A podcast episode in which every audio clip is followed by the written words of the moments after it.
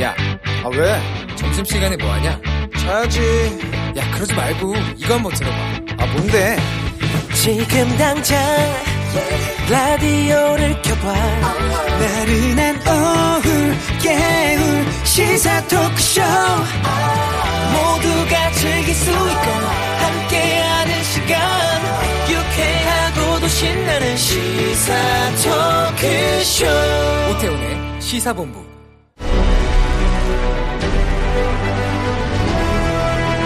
김철민의 본부 뉴스.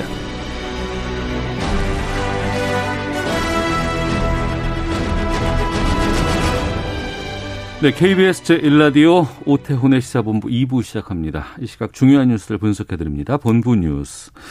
뉴스의 핵심을 짚어드립니다. KBS 보도본부의 아이언민, 김철민 해설위원과 함께합니다. 어서 오십시오. 네, 안녕하세요. 김철민입니다. 신규 확진자가 또 늘었어요. 네, 뭐 주말 효과가 이제 사라지면서 어제보다 100명 이상 뻥충 뛰어서 오늘 469명 나왔습니다. 그래서 사흘 만에 다시 400명대로 올라섰죠. 네. 수도권 중심으로 다중 이용 시설, 직장, 사업장 중심으로 해서 연일 지금 300명 넘게 나오고 있고요. 사우나. 예, 이제 경남, 진주, 울산 이런 데서 사우나 중심으로 해서 이제 계속 확산이 되는 상황입니다. 그래서 예.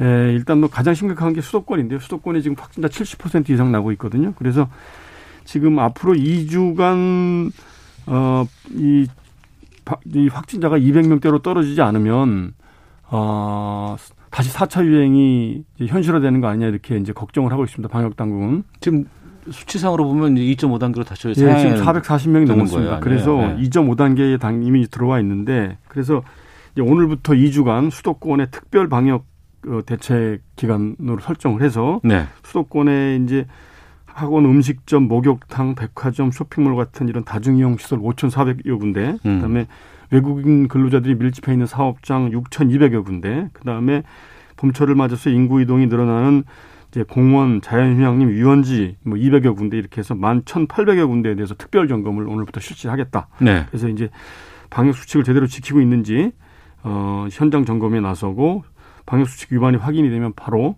어, 행정 음, 행정 이제 조치해서 엄정 엄정하게 처벌을 하고 또 위험도가 높은 시설로 분류가 되면은 선제적으로 검사를 실시하겠다 이렇게 밝혔습니다. 네. 백신 접종 상황은 지금 어떻습니까? 백신이 지금 뭐 60만 명 넘어섰고요. 오늘 지금 특히 이제 아스트라제네카 백신이 이제 혈전 생성이 된다 뭐 이런 부작용 때문에 지금 유럽에서 논란이 많거든요. 그래서 유럽에서 지금 오스트리아나 이탈리아 이런 데서는 한 20여 개국이 지금 임시로 그 이제 잠정적으로 이제 아스트라제네카 백신 접종을 중단한 상황인데 이와 관련돼서 방역 당국이 오늘 이제 입장을 밝혔는데 현재 아스트라제네카 백신 접종한 사람이 57만 명이 넘는데 국내에서 네. 아직까지 혈전이 생겼다고 인정되는 사례가 확인되지 않았다. 음. 그래서 계획대로 어, 아스트라제네카 백신도 차질 없이 접종을 하겠다 이렇게 이제 공식적으로 밝혔고요. 네. 어, 정, 정부가 이렇게 판단을 하는 이제 근거는 최근에 이제 세계보건기구 WHO가 이 혈전 생성이 아스트라제네카 백신 접종하고 관련성이 없다 음. 이렇게 예, 밝혔고 이래서 공포로 인해서 접종을 중단하지 말라 이렇게 권고를 했고요. 네. 또 유럽 의약, 의약품청 EMA도 똑같은 결론을 내렸거든요. 그래서 이런 이제 국제 예, 의료기구들 그리고 이제 전문 단체들의 판단에 대해서 존중을 하고 어, 그래서 이런 조사 결과에 따라서 정부도 어, 일단 아직까지는 국내에서 이제 부작용이 보고된 사례가 없기 때문에 계획대로 접종을 차질 없이 진행하겠다. 그러면서도 또 외국의 또 부작용 사례에 대해서는 면밀히 검토를 하겠다 이렇게 밝혔습니다. 네. 경찰이 국토부를 전격 압수수색했어요? 예, 그 지금 LH 투기 의혹 사태를 한 지 보름 만인데요. 오늘 오전 10시에 그 경기 남부경찰청 부동산 투기 사범 특별수사대가 이제 경- 수사관 30여 명을 동시에 파견을 해서 네. 국토교통부 LH 상급기관이죠. 국토교통부하고 또 경남 진주 LH 본사에 대해서는 2차 압수수색을 벌였고요. 음. 그다음에 이 투기 자금이 집중적으로 대출됐던 경기 북시흥 농협 본점 지점 이렇게 해서 여덟 여섯 군데에 대해서 압수수색을 동시에 진행을 했습니다. 그래서 그 주로 이제 그 북시흥 농협은 LH 직원들에 대한 토지 담보 대출이 이루어진 그 과정을 좀 들여다보 이제 보고 있고요. 네. 그다음에 국토교통부는 신도시 관련된 개발 계획이 사전에 LH로 어떻게 유출이 된 건지 유출 음. 경위를 따져보기 위해서 지금 관련 자료들을 확보를 하고 있다 이렇게 밝혔습니다. 네. 뭐 압수수색 한 이후에 수사 결과는 정말 꼼꼼하게 좀 제대로 좀 나왔으면 좋겠다는 생각이 네. 좀 들고요. 어, 이건 좀 충격입니다. 후쿠시마산 수산물 9.2%에서 방사성 물질 세슘이 검출되고 있다. 예. 이게 이제 우리 그 시민 방사능 감시센터 그다음에 환경운동연합이 오늘 이제 발표를 한 내용인데요. 네.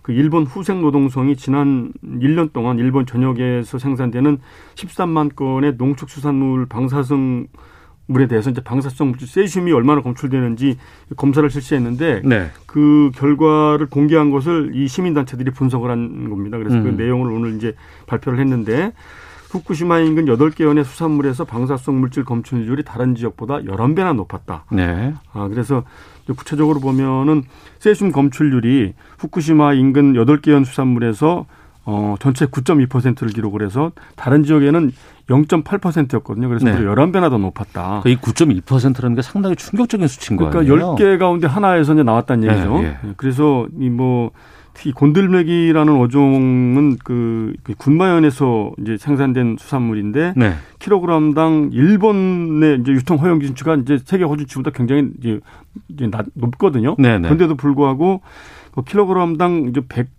100크렐이 허용 기준치인데 킬로그램당 140 베크렐이 검출이 됐다. 음. 그래서 그 지금 원전 사고가 일어난 지 10년이 지났는데 여전히 그 이제 수산물에서 어 방사능 어, 검출이 굉장히 많이 되고 있고 네. 특히 일본 정부가 이제 방사능 이 오염된 그 후쿠시마 지역 흙을 또 재활용하라는 정책을 펼치고 있고 음.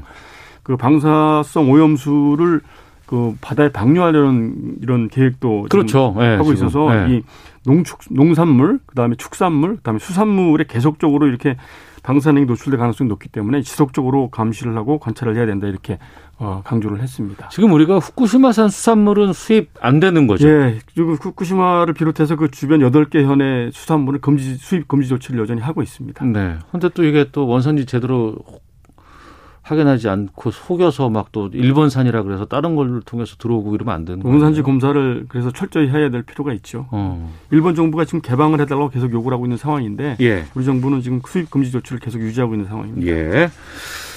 자, 화염병 투척한 사랑제일교회 신도 등 세 명 구속됐네요. 예, 그 이제 서울 성북구에 있는 사랑제일교회 신도들이 지난해 11월에 그 이제 법원에서 강제 집행을 하는 과정에서 이를 막기 위해서 화염병을 던지고 몸에 인화물질을 뿌리고 위협을 하고 이랬거든요. 그래서 예. 오늘 서울중앙경찰서가 그 당시 그런 또 화염병을 뿌리고 저 던지고 했던 그 교회 관계자 세 명을 특정을 해서 특수공무집행 방해 화염병 사용 혐의로 이제 구속을 했다 이렇게 밝혔습니다. 뭐, 그 당시에 이제 그, 그 현장에서 그 강제 집행을 그 제지하는 과정을 네. 보수 성향 유튜버들이 가까이서 촬영을 하고 이걸 유튜브로 실시간 생방송을 했거든요. 음. 경찰이 이 자료를 이제 확보를 했고 그 다음에 어. 또 압수수색을 통해서 현 내부에서 그 위나물질이라든지 화염병 이런 거 수십 개를 확보를 했습니다. 그래서 그 영상을 봐가면서 이제 화염병 투척자들을 그동안 특정을 해왔고 특정된 그 신도들 가운데 세 명을 오늘 구속을 한 겁니다. 알겠습니다. 본부 뉴스 이 뉴스까지 듣겠습니다. KBS 보도본부의 김철민 해설위원과 함께했습니다. 고맙습니다. 네, 고맙습니다.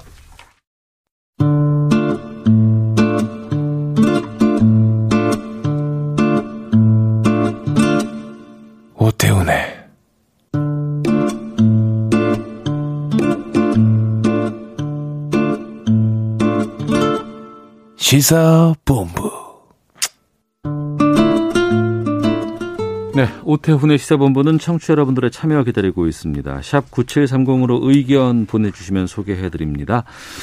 아, 짧은 문자 50원, 긴 문자 100원, 어플리케이션 콩은 무료로 이용하실 수 있고요. 팟캐스트와 콩, KBS 홈페이지를 통해서 시사본부 다시 들으실 수 있습니다.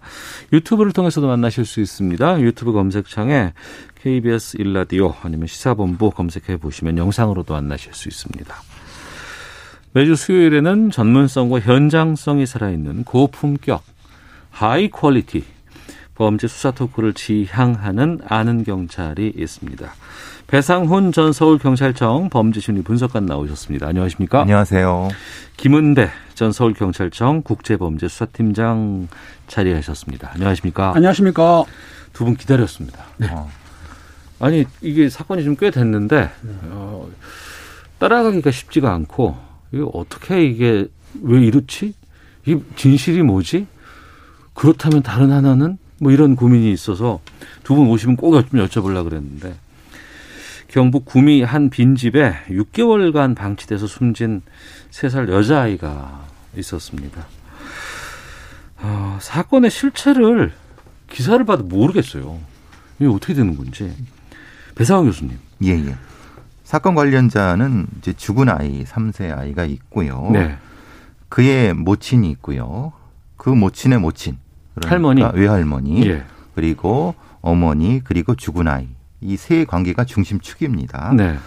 그러니까 지난 2월 10일 날 어, 구미의 빌라에서 어, 3살 여자아이가 변사체로 발견이 됐고 그것을 발견한 사람이 외할머니 부부입니다. 할머니가 바- 아, 손녀를 발견한 거예요. 예, 죽은 예, 손녀를. 예. 네. 어, 발견하게 된 계기는 뭐냐면 원래 거기에 그 빌라 건물에 2층에 어 자기 딸 딸이 거기서 살았었죠. 예. 말하자면 살았던 거는 이 죽은 아이와 같이 엄마랑. 예, 같이 살았었고 음. 근데 어 그때 작년에 이사를 갔고 그래서 다 그 집이 이- 이삿짐까지 다 치워진 줄 알고 근데 계약 기간은 아직 말- 남아 있었고 그러니까 빈집 형태로 있었다고 엄마가 안 거예요, 할머니가? 예, 예, 예. 그렇게 주인도 알고 외할머니도 아는 상태였고. 음. 근데 이제 계획 계약 기간이 끝나니까 네. 집주인이 아 저기 좀 치워 주십시오라고 음. 했는데 그 외할머니 부부가 그 안에 들어가서 치우려고 하니까 지금 이 변사체가 발견된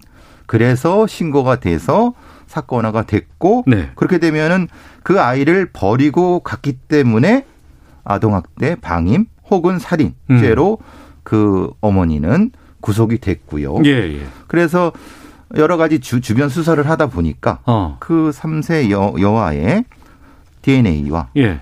그 어머니의 예. DNA를 마치 어쨌든 수사를 해야 되니까 그렇죠. 확인했는데 어 친자관계 형성이 안 되는 거예요. 엄마가 키우다가 이사를 가버렸고 빈 집으로 놔뒀는데 그 집에서 아이가 발견이 됐는데 죽은 숨진 채로. 근데 유전자 검사를 해봤더니 엄마의 아이가 아니었어요. 그 친자관계 형성이 안 되고 일종의 DNA 비율로 봐서는 자매 관계 같은 게 형성이 되니까 어. 그러니까 경, 그 국가수도 좀 황당해 갖고 몇 번 확인한 후에 이건 좀 이상하다라고 해서 예. 주변으로 수사를 확대하는 과정에서 아까 앞서 말씀드린 외할머니의 DNA를 추출해 갖고 비교해 보니까 실제로는 외할머니가 아니라 친모였다.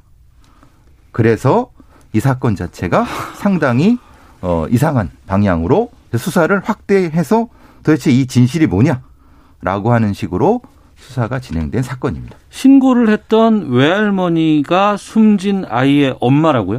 그렇습니다. 그렇게 보면은 이게 사실은 그 이사간 집에 확인해달라고 연락이 와서 침, 그러니까 그 석, 석수예요. 외할머니가 빌라에 가보니까 방 안에 세 살 여아가 반미라 상태로 발견된 거예요. 반미라 상태로. 반미라. 그러니까 예, 거의 예. 이제 뭐 부패가 진행돼 가지고 오래된 상황, 6개월 전에 아마 사망일 수도 있어요. 음. 그런 상황이라서 다음 날 2월 10일 날 자기 그러니까 할아버지, 외할아버지한테 얘기하니까 외할아버지 신고를 한 겁니다. 네. 하루 늦췄어요. 어. 그래서 보니까는 이제 경찰에서 알다시피 DNA 검사를 했는데 네. 당연히 그 김 씨, 그 성모 씨의 딸이죠, 신딸이죠. 그의 자식인 줄 알았더니 DNA 보니까 어 비슷한데 자식이 아닌 거예요. 음. 그래서 그걸 확대해가지고 교수 말 맞다 해보니까는 성모 씨 외할머니가 친모다 이렇게 된 거죠. 그런데 문제는 뭐냐면 예. 아, 그렇다고 한다면 왜 김모 씨가 친모 딸을 키웠느냐? 음. 라고 해서 경찰이 추궁하니까 그 김모 씨 있지 않습니까? 네. 그, 그 성모 씨 딸이 엄마. 아, 엄마가 키웠던 자기는 엄마. 몰랐다. 내 딸인 줄 알았다. 어, 자기 딸인 줄 알고 신고됐어요. 그리고 네. 정상적으로 병원에 가서도 낫고 조령 가서도 조리하고 외할머니 집에 산후조리하러 온 것밖에 없어. 그 사이에 바꿔쳤다는 얘기인데 지금 국가수 얘기를 들어보게 되면은 성모 씨가 아마 그 조리원은 아니고 외할머니네 자기 집에 조리하러 왔을 때 자기가 난 여하고 바꿔치 한거 아니냐라고 추정하고 있지만은 실제로 성모 씨는 지금 전혀 아니다. 나는 아이를 낳은 적도 없고 그 사망한 애는 자기 딸인 김모 씨의 친딸이 맞다. 자기는 아니라고 부인하고 있는 상태이기 때문에 경찰에서는 난감한 거죠. 왜냐하면 근거는 증거는 있는데 자백을 안 하는 거예요. DNA 검사 결과가 틀릴 가능성은 없습니까? 그러니까 그 물론 이제 인간적인 오류 예. 같은 거를 뭐 오류가 있을 수도 있지만은 이게 되게 단순한 건 뭐냐면 3세와의 변사체가 이 앞에 있고 예. 거기서 추출을 해 갖고 그 추출한 것을 모친의 DNA와 비교해 본 보는 네. 거죠. 예. 그러니까 중간에 이것이 오류가 날 가능성은 적고 어. 거의 없죠. 예. 그거를 이상하니까 또 확인했고 어. 아니니까 아니면 완전히 아니어야 되는데 이게 음. 유사하다는 것은 자매관계 형성 그러니까 비- 퍼센트 비율이 있으니까 네. 그래서 다시 그 성모 씨 외할머니의 그걸 협- 협조를 얻어갖고 비교해봤더니 이 친형관계 형성된다. 그러니까 이 과정이 오류가 날 가능성은 극히 적은 거죠. 왜냐하면 이 상황은 이 오류가 나오면 음. 이거 완전히 국가수가 옷을 벗어낸 입장이 돼버리니까. 네. 그러니까 DNA 자체는 팩트다. 음. 그러면은 지금 문제는 그거죠. 원래는 외할머니, 어머니, 딸 이 세 명이 돼야 되는데 네. 됐는데 지금 이 상황이라면 한 명이 더 들어가야 되는 거예요.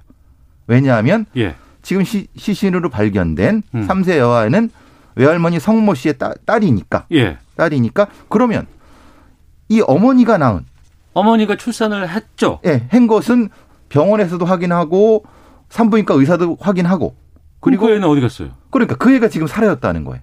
근데 문제는 그 애가 어디 있는지에 대해서 경찰이 여러 방향으로 탐문도 하고 제보도 받고 그러는데 하나도 안 나타난다는 거예요. 이게 가능하냐? 그렇죠. 그러니까 지금 성모 씨가 이제 외할머니가 이제 친모가 됐지 않습니까? 네. 그 당시에 국가수에서 처음에 이제 외할머니하고 DNA가 친모로 나오니까 깜짝 놀래가지고 음. 그걸 네 번씩이나 했다는 겁니다. 아, 검사 했는데도 불구하고 99.9999%예요. 음. 이런 거의 뭐 100%나 마찬가지인데 예. 그렇기 때문에 당연히 그 증거가 있는 건데 성모 씨는 지금 부인하고 있는 거예요. 그렇다고 한다면 두 가지를 볼 수 있어요. 아니 그 당시에 그 친모 그러니까 김 씨, 김 씨가 애를 낳는데 네. 그 아이가 만약에 무슨 이유든지 사망을 했다. 그렇기 때문에 자기가 난 딸을 김 씨가 난 것처럼 바꾸실 수도 있다. 음. 그럴 수 있지 않습니까? 네, 네. 아니면은 김 씨가 난 딸을 가지고 다른 데 입양시켰다든지 음. 빼돌리고 자기 딸을 거기에 김씨 딸처럼 김씨 딸처럼 했다는 얘기인데 네.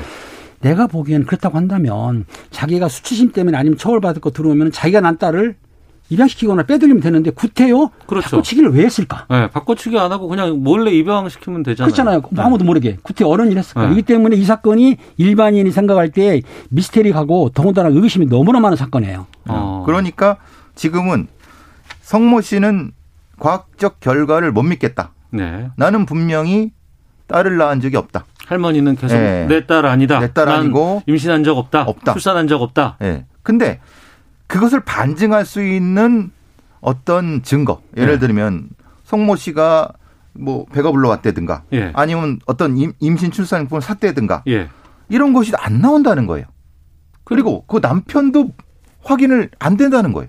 그러니까 남편이 같이 살, 산단 말이에요. 네. 아니 같이 사는데 어떻게 모를 수가 있느냐. 음. 그리고 임신 관련된 용품이 분명히 필요할 텐데 네. 그걸 어떻게 속였겠느냐. 왜냐하면 그때 3년 전에 경찰이 다 뒤졌던 거예요. 카드 사용 내역, 통화 내역 같은 거 다 뒤졌으면은 분명히 도와준 사람도 있을 것이고 음. 뭐 산파라든가 아니면 자기가 하다못해 친구라도 네네. 근데 흔적이 없어요. 흔적이 없다는 거예요. 그러면 이 세 살 사망한 여자 아이의 아빠는 누구예요? 그러니까 그게 문제입니다. 그 경찰에서 볼 때에는 그렇다면 친부를 찾게 되면 또 확인할 거냐 싶어서 친부를 찾았어요. 네. DNA를 그 성모 씨의 같이 사는 남편 건을 했더니 아 이게 친부가 아닌 거예요. 아니고 할아- 그러니까 할머니와 할아버지가 같이 지금 살고 있기 살고 때문에 있는데 할아버지 그랬더니 친 부가 아닌 상태고 그래서 더 통화 내역이라든지 SNS를 봐가지고 그 성모 씨가 만난 내연의 남자가 두 명이 나왔는데요. 음. 그두 명에 대해서도 동의를 받아가지고 DNA 검사를 했는데 두 분다 친부가 아니다. 그럼 제 3의 인물이 있다는 얘기인 거죠 지금. 아이고, 그런 상황이 복잡해진 거예요 이게 지금 내용이 왜냐하면 이제 드러나지 않았기 때문에 그런 네. 내용이. 그뭐 표현은 뭐내 남자라고 하지만 정확한 건 아니다. 그냥 관계가 있을 만한 네. 가능성 있는 사람으로 음. 저- 저 정정을 하는 게 맞는 것 같고. 그러니까 그래도 되게 이상하지 않습니까? 분명히 이게 뭐 시험관학이나 아니면 뭐 대리모나 이런 게 아니 아니라고 하면은 아버지가 있어야 되는 건데 아버지가 없다. 그래서 대단히 좀 불편하지만은 경찰에서는 딸의 남편, 딸의 남자친구까지도 비교를 해봤는데 음. 그들도 아닌 거예요. 네. 이게 진짜 아주 심각한 그 상태라고 해서 거기까지는 그것도 아닌 거예요. 그러면 도대체 아버지는 어디가 있느냐? 음. 그리고 그 아이는 또 어디가 있느냐? 네. 이 두 가지가 지금 이 사건의 미스터리라는 거예요. 그러니까 가장 큰 건 우선은 아이가 사망을 했어요. 그렇죠. 그리고 또 하나 있어야 될 아이가 지금 존재하지 않는 거예요. 그렇죠. 자기 딸의 아이죠. 예. 외손녀가 존재하지 않는 거죠. 이 두 부분을 다 수사를 해야 되는데 그럼 어디서부터 시작해야 되는 거예요, 이거를? 일단은 경찰에서는 지금 17일 오늘이죠. 예. 왜냐하면 경찰에서는 수사 기간이 열흘밖에 안 되지 않습니까? 구속이 네. 됐으니까. 어. 일단 검찰에 그 송치를 했어요. 음. 검찰에서 내용을 발표보고 기소할 건지 부기소할 건지 겨- 결정할 수도 있고 보강 수사 내려올 수 있습니다. 그런데 네. 지금 제가 보기에는 성모 씨를 그 프로파일러 동원해 가지고 설득을 했는데도 안 넘어갔어요. 사실은 그 본인이 자백을 안 한 거예요. 거짓말 탐지기 태우는데 거짓 반응이 나왔다고 좀 들었거든요. 그렇다고 한다면 성모 씨에 대해서 좀 더 압박을 해서 자백을 유도할 수도 있고 아니면 아까 교수님 말씀하신 대로 성모 씨가 사용했던 휴대폰이라든지 카드 내기라든지 SNS라든지 그걸 모조리 뒤져가지고 또 그리고 주변에도 친구들 있지 않습니까? 보통 남편이 임신한지 몰랐다. 각방 쓰면은 모를 수도 있겠죠. 음. 대부분 99% 아는데 모를 수도 있지만 친구라든가 가까운 사이는 알 수가 있거든요. 네. 근데 그 수사가 좀 미진하지 않았나 싶긴 한데 어떻든 송치를 했기 때문에 일단 반응 수사는 건너간 거고 어. 보강 수사 씨가 내려오면은 또 전방위적으로 수사를 해가지고 할 것 같은데 또 이럴 수는 있습니다. 만약에 성모 씨가 검사 검찰청에서 기소 불기소 정할 수 있지 않습니까? 예. 그 당시에 그 형량을 문제를 가지고 솔직하게 자백하게 되면은 형량을 구형을 좀 낮춰주겠다 해가지고 어떻게 압박할 수도 있죠. 음. 그럼 프로파일러의 입장에서는 이걸 어떻게 풀어야 된다고 보세요? 저는 이 사건의 중심축은 네. 석 씨와 김 씨 사이의 관계라고 보여집니다. 석 씨는 할머니고 김 씨는 딸, 딸이죠. 엄마. 예. 이 딸의 가정사를 굳이 제가 언급할 필요는 없겠지만은 이 딸이 이 아이를 낳게 된 나이가 18에서 19 사이입니다. 미성년자 때. 예, 예, 예. 예. 근데 그게 미성년자를 하더라도 결혼은 할 수 있으니까요. 예, 예. 첫 번째 남편과 사이에서 그 아까 지금 말씀드린 그 아이가 태어났는데 예. 지금 그 아이가 사라져 버린 거죠. 어. 그리고 그 과정에서 두 번째 뭐 남편을 만나서 첫 번째 남편과 이혼을 하고 또 다른 아이가 생겼습니다. 그 아이는 지금 키우고 있는 거고요. 엄마가 예, 예. 그, 그 엄마가. 그, 이사 가고 나서 예, 예. 그러니까, 예, 예. 그러니까 그, 그 이유가, 이사 간 이유가 새로운 남편과의 가정생활을 원만하게 하기 위해서 이 아이를 버리고 거기로 갔다라고 자기는 진술하고 있으니까. 예, 예. 그러니까 이 아이를 방해한 것이 맞고 죽게 내버린 게 맞으니, 맞은, 맞으니까 그 죄로 구속된 거고요. 어, 엄마가. 예, 엄마가. 그러니까 이 상황이라고 하면은 근데 조금 석연치 않은 부분이 있지 않습니까? 예. 네. 왜냐하면 그 집이 그냥 어떤 집이 아니라 실제로는 그 아이 어, 그 아이의 친모가 사는 아래층인 거고 어. 그러니까 그걸 그냥 놓고 갔느냐 예. 아니면 그게 아니라 석 씨와 김 씨가 공모를 해서 음. 너는 그냥 가라 내가 얘를 키우겠다. 라고 공모를 했을 가능성도 합리적으로 추정해 볼 수 있는 거죠. 왜냐하면 그 친딸이니까. 키우지 않고 방치했을 수도 있고. 그렇죠. 어. 아니면 그러는 과정에서 죽었고 유기를 했을 가능성. 그러니까 이것 자체는 핵심적으로 석 씨와 김 씨 사이의 감정선을 확인해 봐야 된다는 겁니다. 이 둘 사이 무슨 관계인지. 아, 따로 분리해 놓고 여러 가지 것들을 좀 물어봐야 되겠네요. 그렇죠. 그건 조사를 다 했죠. 어. 밝히지 못한 건데 지금 말씀하신 대로 성모 씨가 발견했을 당시에 그 오래된 상태, 부패된 상태로 미이라 상태로 발견됐기 때문에 그 엄마가 6개월 전에 이사 가가지고 이제 사망한 거 아닙니까? 그런데 실제적 그 일부 전문가들이 하는 말은 그 아이가 방 안에 있었어요. 그런데 애를 놓고 간다 그러면은 세 살이랍니다 2018년생이죠. 3월생이니까 세 살인데 음. 그렇다고 한다면은 엄마도 없고 캄캄한 밤이 올 때는 소리치고 달림 폈을 텐데 아무도 우는 거라든지 소리치는 거 들은 사람이 없다는 얘기예요. 그렇다고 음. 한다면 만약에 김모 씨가 이사 가기 전에 어떠한 이유든지 아이가 사망했을 경우 그냥 놓고 있을 것 같습니다. 방에다 놓고 이사 간 것도 배제할 수는 없는 거죠. 그건 다 다른 가능성도 있습니다. 사실은 거기에 놓고 갔다고 하지만 네. 실제로는 석 씨가 양육했다고 볼 수도 있는 겁니다. 어. 왜냐하면 아 친딸이잖아요. 예, 예, 예. 지금 거짓말하고 있지만 어. 그건 자기도 알잖아요. 그걸 모른다고 하지만 알- 사실 친- 친딸이라는 거 자기가 알잖아요. 그러니까 아이라고는 하지만 이게 신생아가 아니고 세살까지는 키우고 지금 된 거 아니에요? 그렇죠. 그럼요. 세살까지 그러니까 키웠던 이게 거죠. 시간이 분명히 있기, 있었기 때문에 그동안의 행진, 행적 같은 게 분명히 남아있을 것 같거든요. 그렇죠. SNS상에도 남아 있고 그 어. 딸 그 그 딸이 그 아이를 키운 게다 나와 있습니다. 그리고 친구들한테도 그 아이 그렇죠. 어, 키운 그래서 걸다 사진도 보내겠죠. 사진 보냈는데 네. 희한한 것은 그 일이 있기 바로 한두 달 전에는 사라져 버린 겁니다. 그 죽은 아이의 흔적이. 음. 그러니까 그때 나, 보낸 것도 옛날 사진을 보냈기 때문에 네. 이때 무슨 심경의 변화가 있었거나 아니면은 아까 팀장님 말씀하신 것처럼 죽었거나 아니면 어떻게 이 둘 사이에 뭘 했다는 것은 맞는 것 같습니다. 음. 근데 이게 이 사람 석 씨가 얘기하는 대로 단지 죽은 걸 발견했다고 저는 그렇게 단정적으로 보지는 않습니다. 네, 왜냐하면 네, 네. 그게 가능하냐? 음, 처음에 진술했을 때. 네. 왜냐하면 그 건물에 딸이 살고 있었고 어. 네네. 그 딸의 딸이 어. 다른 데 가서 살지만은 사실은 거기에 아이가 하나밖에 없으면은 분명히 외할머니 이 입장에서는 확인을 해봤어야 되는 건데 음. 그 얘기는 없다는 거예요. 그럼 그거는 거짓말일 수 있다는 거죠. 그러니까 애초에 처음부터 수사를 둘, 두, 둘 사이에 축으로 해서 수사를 해서 대질신문도 하고 했어야 되는 부분이라고 보거든요. 근데 지금은 독립적으로 수사한 것 같아요. 근데 안 풀리네 이게 여러 가지 궁금증이. 이게 제일 있어서. 중요한 거는 이제 김 씨라든지 아니면 성모 씨가 네. 솔직하게 이제 자료를 들이댔을 경우에 보통 무너져서 자백을 하거든요. 이순재 사건 때 이춘재가 부인했어도 DNA를 들이대니까 나중에 다 자백을 했어요. 근데 성모 씨는 그걸 들이대고 거짓말 탐지기를 탔는데도 불구하고 끝까지 우기고 있거든요. 근데 입을 강제로 열게 할 수는 없습니다. 음. 그러니까 유명한 그 프로파일러들 전문가 아닙니까? 동원했어도 자백을 못 받은 거예요. 사실 그 건에 대해서는. 네. 그러니까 이게 좀 시간이 걸 것 같은데 아무튼 그래도 이게 이제 수사 기관이 의지를 가지고 하게 되면은 시간이 좀 걸리더라도 전모는 드러나지 않을까 싶어요. 저는 네. 그런 생각을 해보는 거죠. 다른 가능성도 생각해 봐야 된다. 예. 첫 번째, 불법적으로 입양을 보냈을 가능성도 있다. 아이를. 예, 아이를. 어.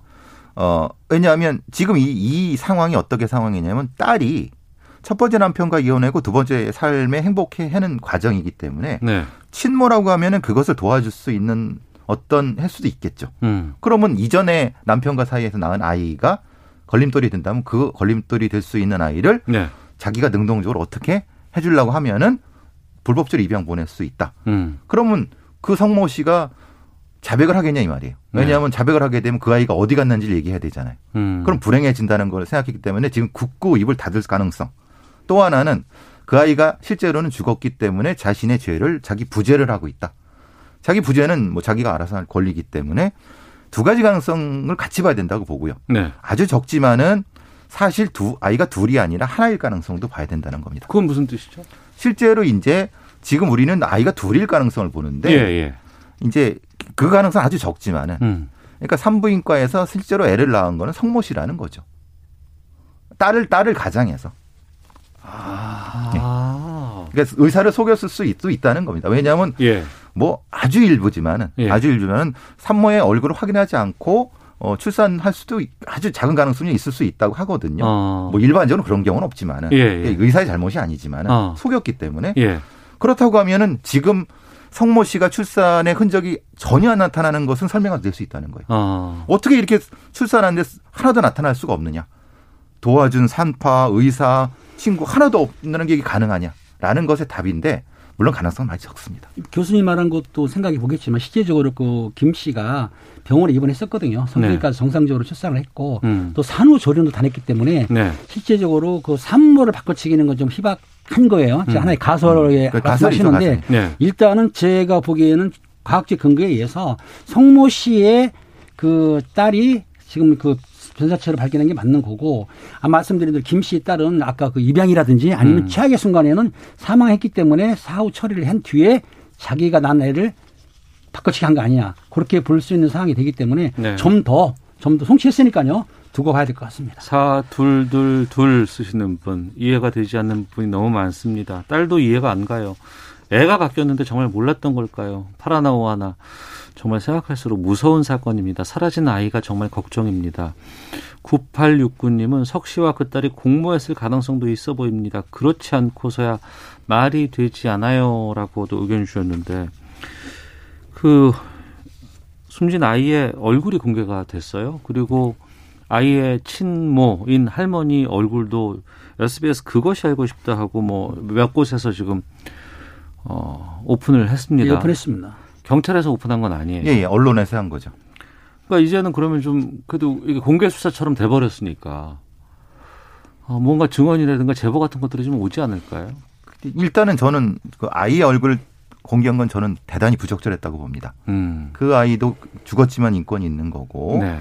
가해자라고 하면 공개할 수도 있지만 음. 언론의 공익을 위해서 그 아이를 그 공개해 갖고 해서 얻을 얻을 공익적 이득이 뭐죠? 음. 사실 그거는 좀 부적절하기 때문에 그렇지만 어쨌든 애초에 그런 공개 수사를 왜 안 했느냐? 그러니까 그건 석 씨나 김씨 얼굴을 해 갖고 왜냐하면 지금 석 씨와 관련된 친부를 찾게 되면 해결할 수 있는 거니까 네. 그러면 경찰이 좀 그래서 실기한 것이 아니냐 그런 비판이 있는 거죠. 예. 근데 이제 경찰 입장에서 볼 때는 인권 침해를 무시할 수도 없고 또 수사하는 데서 비밀을 수사할 수 있거든요. 그래서 얼굴 공개하는 거는 시민 심사위원회에서 일곱 명 중에서 네 명이 찬성을 해야 돼요. 아, 그거는 절차가 있죠. 예, 절차가 네. 있어야 되는데 그렇고 어떻든 간에 일부에서는 미리 차라리 그럴 바에는 미리 공개했으면은 많은 제보가 들어왔을 건데 그 짧은 시간 내에 그러니까 구속시켜 놓 열흘이라 그러지 않습니까? 근데 조사만 빼면 며칠이 안 돼요. 음. 그 시기 내에 많이 수사가 좀 급한 거 아니냐. 그럼 미리 공개를 했으면 많은 제보가 들어오면 하나하나 짚어갈 텐데라고 하는데 어떻든 지금 경찰은 아니지만은 뭐 언론사에서 공개를 했습니다. 그렇다고 한다면은 그걸 본 분들이 그 아마 참고인 목격자들이 봤다고 한다면은 제보를 할 거예요. 네. 두 분께서 잘 정리해 주셔서 사건에 대한 상황들은 대부분 이제 저 이해가 됐고요. 다만 이 미스터리가 계속 남아 있는 거 아니겠습니까? 좀 어떤 변화가 있다거나 여러 가지 상황들이 진전이 되면 계속해서 좀 챙겨 주시길 부탁드릴게요. 알겠습니다. 예. 오늘 검찰에 넘어갔나요, 그러면? 예, 예. 예, 오늘 송치. 송치를 송치가. 됐고요. 네. 어, 조만간 뭐가 좀 나오겠네요, 발표가. 자, 아는 경찰 함께하고 있습니다. 헤드라인 뉴스 듣고 기상청 교통정보센터 다녀온 이후에 계속해서 말씀 이어가도록 하겠습니다.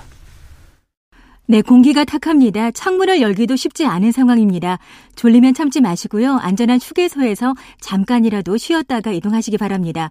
고속도로의 소통은 대부분이 원활합니다.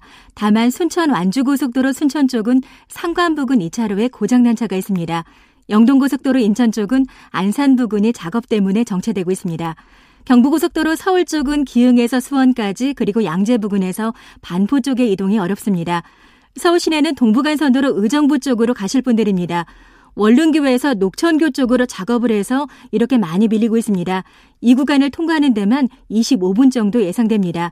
올림픽대로 공항 쪽은 강동대교에서 암사대교 쪽으로 작업 여파를 받고 있습니다. 지금까지 KBS 교통정보센터였습니다.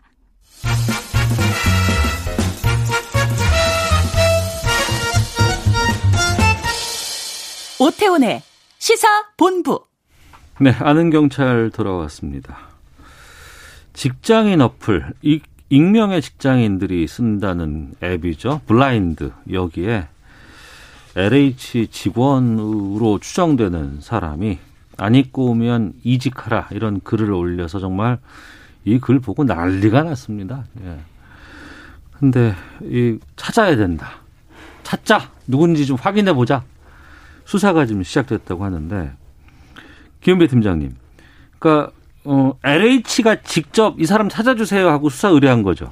LH 본사에서 이게 지금 블라인드 앱이라고 있습니다. 블라인드 네. 앱이라는 것이 2013년도에 문모 대표가 창업을 했는데 지금 본사가 미국 캘리포니아 샌프란시스코로 본사를 이전했어요. 네. 이전한 이유를 알고 계시죠? 왜?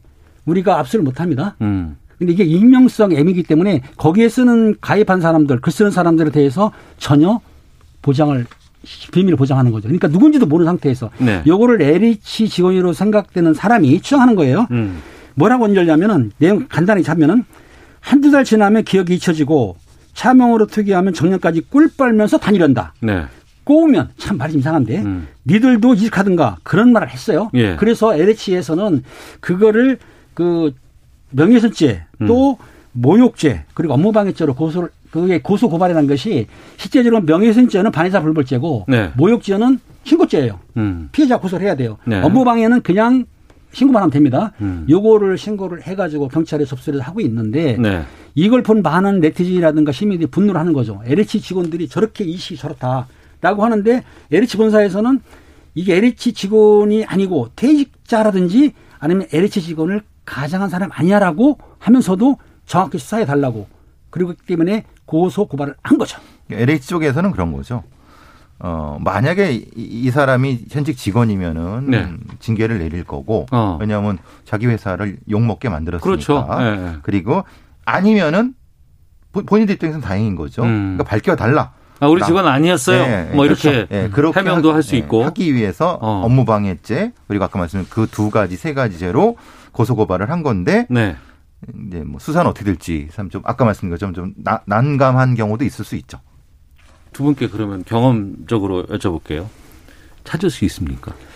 여기 두 가지를 보는데 블라인드 네. 앱이라는 게 사실은 가입할 때에 그 암호화 시켜가지고 또 그리고 그 내용을 중간에 차단시켜가지고 전혀 모른다는 거예요. 그런데 네. 우리가 이제 경찰에서 자료를 요청해가지고 공문을 보낼 수는 있어요. 그럼 협조하는 업체들은 사실 저희를 해주는데 못하겠다 그러면 영장을 받거든요. 음. 그러니까 검사 영장에서 그 환사 영장을 받아가지고 집행을 하는데 네. 집행을 한들 거기에 자료가 안 남아 있다면 삭제가 되거나 비밀 암호화됐다 그러면 그걸 풀지 못하면은 사실상은 인적사항을 알 수가 없게 되는 거죠. 근데 기법상으로는 네.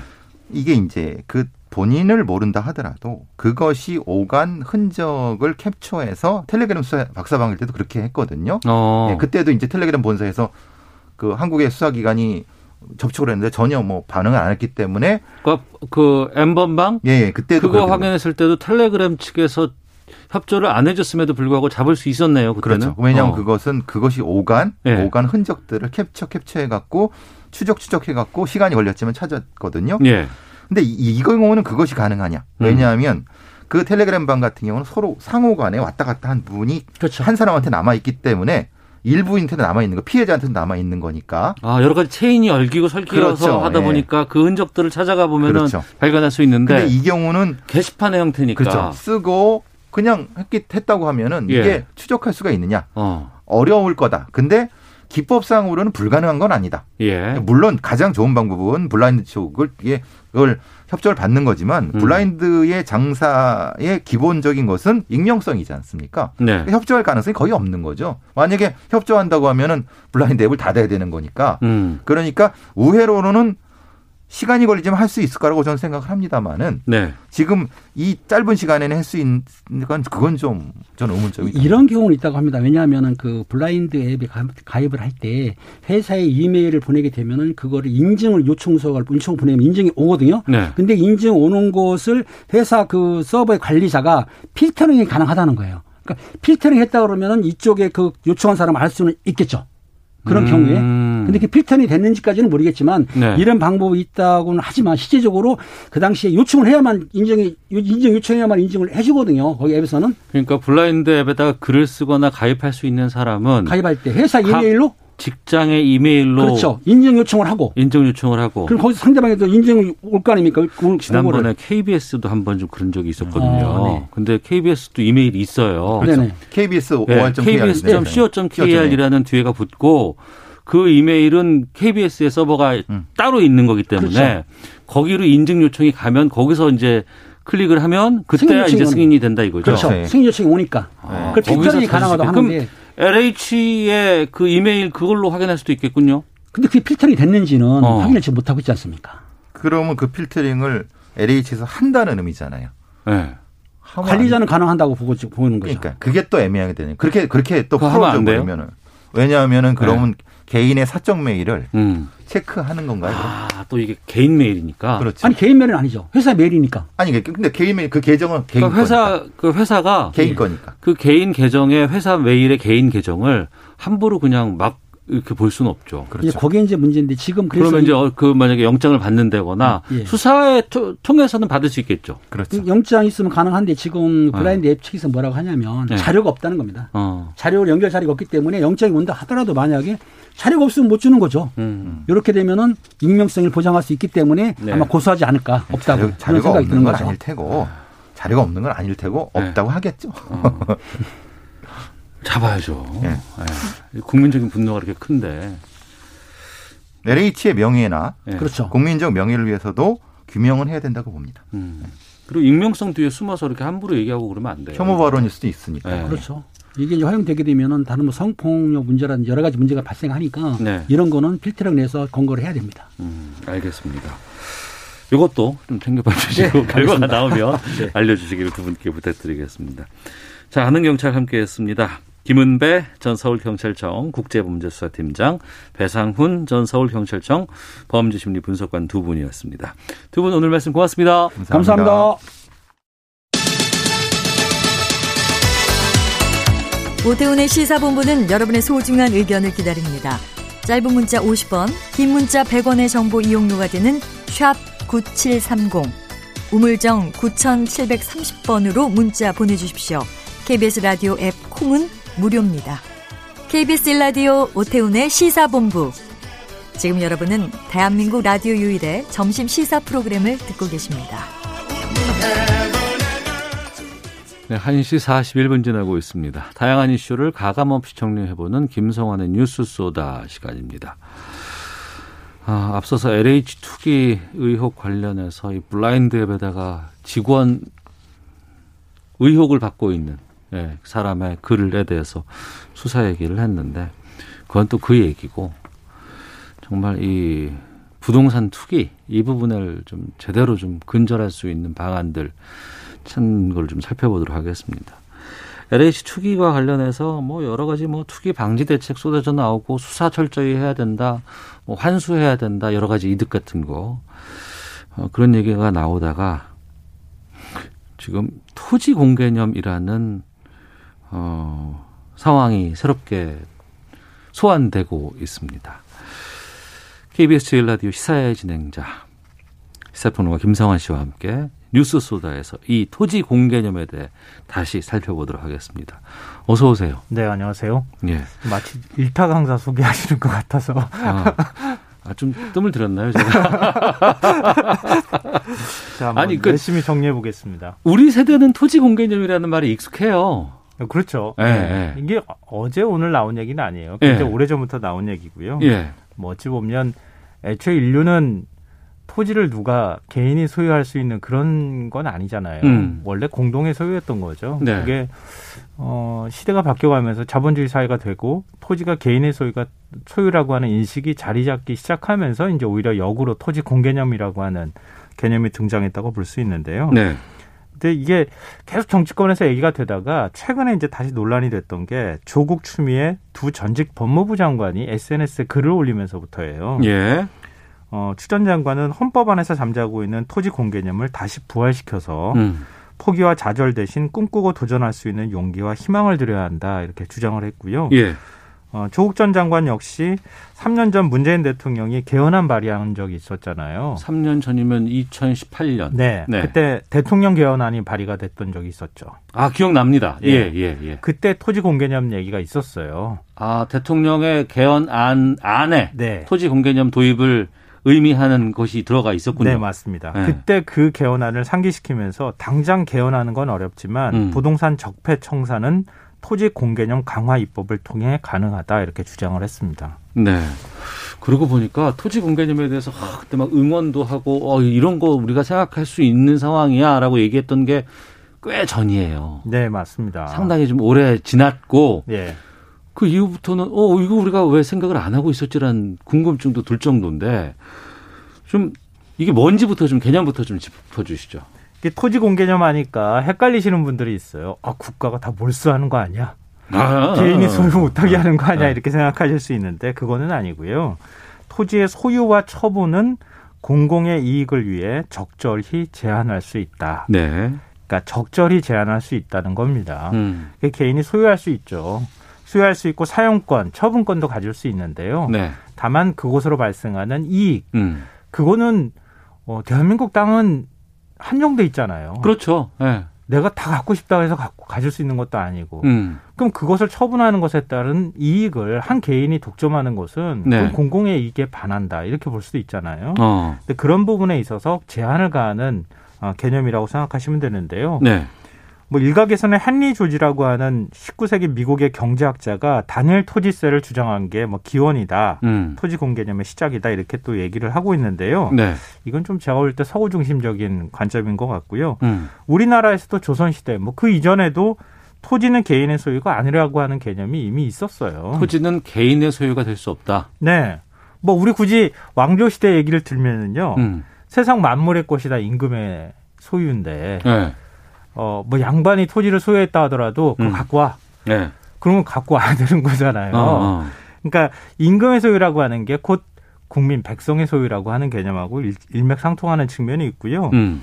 유교의 오랜 이상이 있는데 이게 경자유전이에요. 최근에 경자유전이란 말 많이 들어보셨죠? 네, 많이 나와요. 농집법 관련해서 많이. 네, 나오고. 농사를 짓는 사람이 논밭을 갖는다 이겁니다. 네. 조선의 개국공신인 정도전이 삼봉집에 이렇게 썼다 그러는데요.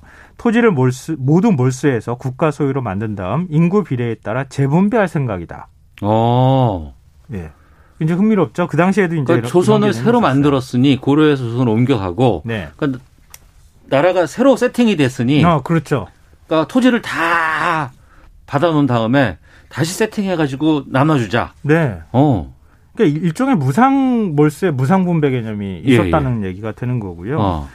근데 우리가 이제 신분제가 철폐되고 어 그리고 근대화 물결이 막 밀려오잖아요. 근데 그런 상황에 일제 강점기가 시작이 되죠. 음. 근데 일제 강점기 시절에 소작농이 전체 농민의 65%에 달하게 됩니다. 네. 어떻게 해서든 토지 개혁을 할 필요성이 있었던 거죠. 음. 근데 분단 이후에 남북한 단독 정부가 지금 수립이 되잖아요. 네. 근데 북한은 공산주의 체제를 받아들였으니까 무상몰수 무상 분배를 했는데 음. 우리는 어떻게 분배하려고 했는지에 대해서는 관심이 별로 없으세요. 미군정 시절에는요. 예. 유상 몰수 무상 분배를 추진했어요. 추진했다? 네. 어. 그러니까 그렇게 하려고 했어요. 미군정 예, 예. 때는.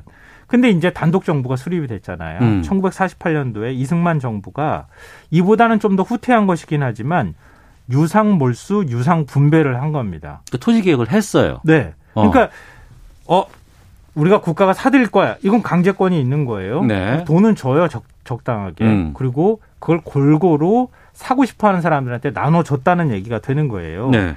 이게 재헌헌법 86조에 농지는 농민에게 분배하여라고 하는 표현으로 이 정신이 담겨져 있는 거예요. 음. 근데 87년 개헌 때 헌법 121조에 또 이렇게 또 명시를 하는데요. 네. 국가는 경자 유전의 원칙이 달성될 수 있도록 노력해야 한다. 음. 그러니까 농지가 있는데 이 농지는 농사 짓는 사람만 가질 수 있도록 그렇죠. 노력해야 예. 한다는 거 아니에요? 예, 맞습니다. 그러니까 기본적으로 농사를 짓는 사람, 어. 그러니까 땅을 통해서 뭔가 생산 활동을 하는 사람이 그걸 음. 직접 소유하도록 하는 게 그게 원칙이 맞는 것이다. 뭐 지금 헌법에도 이게 있습니다만 솔직히 뭐 주말 농장 한다고 가져가고 뭐 한다고 음. 가져가고 잠깐 와서만 한다고 가져가고 다 가져갔잖아요. 이게 무늬만 농지법이 돼버리는 과정이 있었는데요. 예. 이게 87년 개헌, 다- 개헌 당시에 농지 개혁법 시행 규칙을 제정합니다. 네. 근데 농지를 구입할 때는 6개월 동안 거주 의무를 부과했거든요. 네. 농지 임대차 관리법에 따라서 거주지와 농지 간 거리, 음. 그러니까 통작거리라고 하는데요. 살고 있는 곳과 농지와의 거리가 한정돼야 된다는 거 아니에요? 어, 그렇죠. 그걸 네. 8km로 제한했어요. 8km 이 정도면 이제 걸어. 다니면서 네, 네. 그럼요. 어, 당시로 말하면 리어카도 끌고 다니면서 네, 네. 농사 지을 그렇죠. 수 있는 분들이 다닐 수 있는 거리로 규정한 거예요. 그러니까 예. 농민만 살 수 있는 거죠. 예. 갖고 있을 수 있는데 어. 이후 산업화가 진행되면서 농촌 인구가 줄어들게 되죠. 예. 또 농업의 경쟁력을 높이겠다고 하면서 규제 완화를 계속합니다. 어. 이 통작 거리가 20km로 또 늘어나요. 20km. 20km는 차를 예, 가지고 야. 갈 정도가 되는데 예, 예. 1994년도에는 아예 없어집니다. 아, 통작 거리가 없어져요? 예. 그러니까 전국 누구에서도 누구나 농지 어느 곳이든 가서 살 수 있는 거예요. 어. 사전 허가 개념이던 농지 매매 증명제도 역시 사전 아니, 사후 관리에 가까운 농지 취득 자격, 자격 증명 제도로 바뀌게 됩니다. 네. 그리고 2009년에는 2009년? 네. 네. 어, 비농업인이 별다른 제한 없이 농지 소유와 투자할 수 있도록 또 완화합니다. 그러면 경제 유전의 원칙이 어긋나는 거 아니에요? 다 깨진 거죠. 어. 그러니까 농업법인만 설립하면 네. 농지를 마음대로 사고 팔 수 있도록 돼 있는데요. 그 음. 농업법인도 비농업인도 설립할 수 있도록 만든 거예요. 음. 그러니까 기획부동산들이 어떻게 하냐면은 농업법인 만듭니다. 네. 농업법인 만들어서 막땅 사들인 다음에 어. 막 쪼개기해서 파는 쪼개기해서 거죠. 파는 거군요. 그렇죠. 그러니까 지금 이런 투기 현상들이 발생하는 거죠. 그러면 이런 상황에서 이 농지법 이거 갖고는 안 될 것 같고 토지 공개념은 어떻게 도입하면 돼요?